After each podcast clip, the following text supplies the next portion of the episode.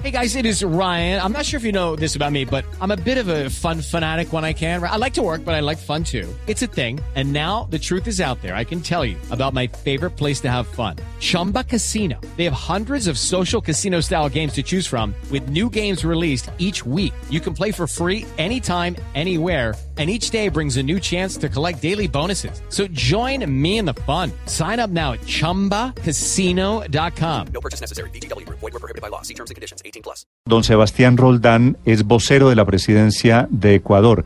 Es el secretario del presidente Lenín Moreno. Señor Roldán, desde Colombia, desde Blue Radio, muy buenos días.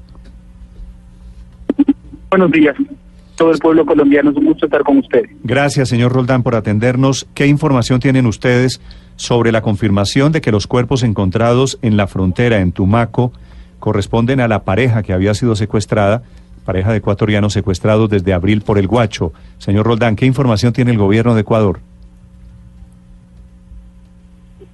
La información que nosotros tenemos es la información del gobierno colombiano y las autoridades colombianas que todo el proceso se llevó adelante en este país. Estamos esperando las respuestas oficiales para poder tener una posición como país. Sí.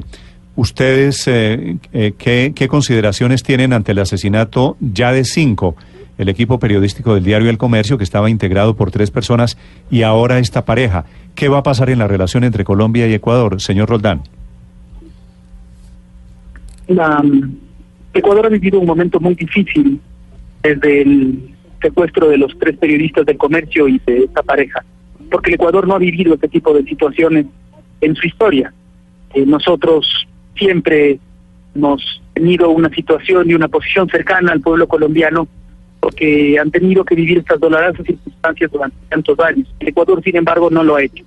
Por eso estos eventos suscitaron eh, el dolor social. La comunicación con el gobierno colombiano ha sido fluida, la comunicación con el gobierno colombiano ha sido permanente. Eh, nosotros a Colombia le hemos pedido que, que traslade la población, que traslade los militares, que traslade la policía hacia la frontera. Es una zona que lamentablemente del lado colombiano tiene muy poca presencia estatal y eso permite que los delincuentes del lado de la frontera colombiana puedan cambiar sin problema. El Ecuador tiene presencia militar y policial tiene presencia social, tiene presencia productiva, hay importantes plantaciones de palma. Y yo creo que el que Colombia tome la frontera y tome su territorio en el sur del país es fundamental para que esto no se repita. Mm. Señor Roldán, aprovechando que lo tengo en la línea, quisiera preguntarle de la crisis diplomática que está viviendo Ecuador hoy eh, por, eh, por la relación con Bolivia y Venezuela, que están dos países que están respaldando al presidente, expresidente Rafael Correa. ¿Qué fue lo que pasó? ¿Cuál es el detonante de esta relación deteriorada ahora con los gobiernos de Evo Morales en La Paz y de Maduro en Caracas? Muy lamentablemente, debo decirlo con, con tristeza, con vergüenza como ecuatoriano, el expresidente del Ecuador, Rafael Correa, está vinculado con un intento de secuestro precisamente en Bogotá. Eh, un señor llamado Fernando Valde, ecuatoriano, a quien lo secuestraron efectivamente en Bogotá eh, y luego los secuestradores que fueron desactivados por un protocolo de taxistas en la ciudad de la que usted me llama, esas personas fueron apresadas y ayer fueron soltadas después de tres años de prisión.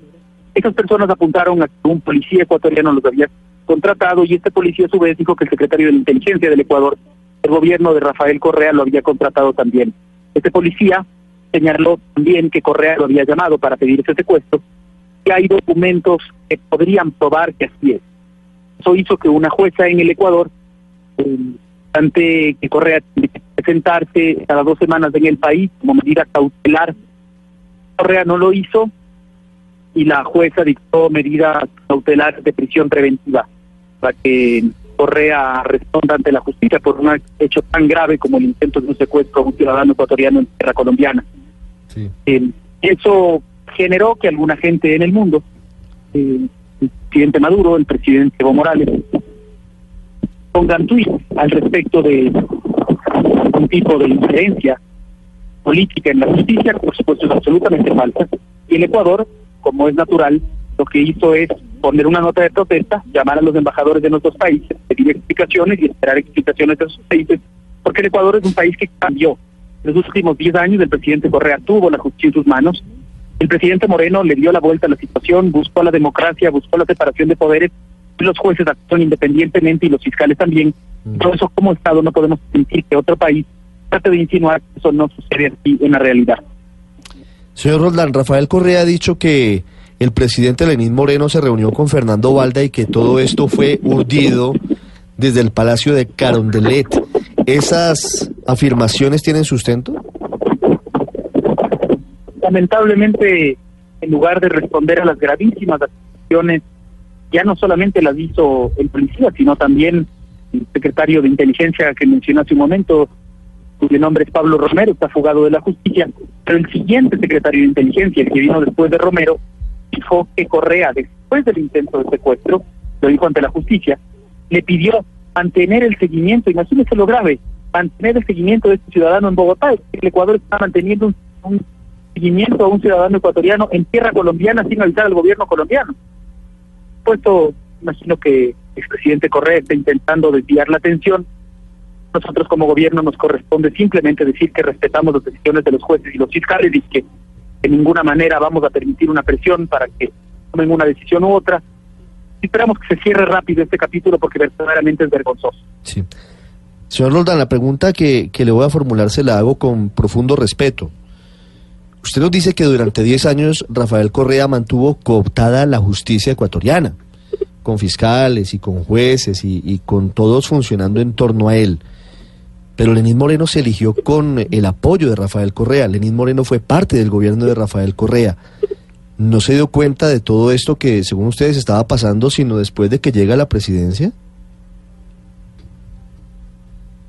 Al respecto de la justicia, el expresidente Correa llamó a una consulta popular en febrero del año 2011, en la que les pidió a los ecuatorianos que estaban y le autorizaban a él como presidente nombrar un consejo de la judicatura, nombró a un secretario particular suyo a que dirige ese consejo de la judicatura porque la gente aprobó mayoritariamente que el Ejecutivo maneje la justicia. Es decir, no estoy diciendo algo que es una situación política, es algo que pasó públicamente con aprobación popular.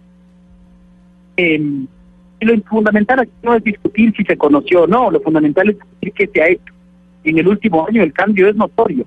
Se cambió la ley de comunicación, que era una ley mordaza, se planteó absoluta independencia de poderes y eso ha cambiado totalmente la situación. Se convocó una consulta popular para un Consejo de Participación Ciudadana que en el Ecuador es el que nomina las autoridades de control. Se nombró a gente absolutamente independiente y ese sacudón político, ese sacudón democrático es el que está cambiando el país de raíz. Y sobre esa base es que, por supuesto, el presidente Correa está muy preocupado porque él había dejado sus amigos en los distintos puestos tenía control sobre la justicia. Me imagino que cuando uno tiene control total del Estado y eso se pierde, la situación de angustia es grande y uno comienza a, mirar persecución donde no la hay. Este gobierno no persigue a nadie, este gobierno es un, es un gobierno demócrata, es un gobierno que cuida las instituciones y el presidente Moreno tiene claro que va a dejar un país enrumbado a la democracia para que se sostenga en el futuro sobre la base de los pilares respeto de independencia, mm. cuidado de derechos. Esta es una, eh, una pelea local que se ha tomado el continente por estos apoyos de Bolivia y de Venezuela al expresidente Rafael Correa, que dice que Lenín Moreno está detrás de este complot en su contra. Esta es la respuesta desde Quito con el gobierno ecuatoriano, con su vocero que nos acompaña esta mañana, don Sebastián Roldán. Señor Roldán, un gusto tenerlo en los micrófonos de Blue Radio en Colombia. Gracias. Mucho gusto, que esté bien. Gusto escucharlos.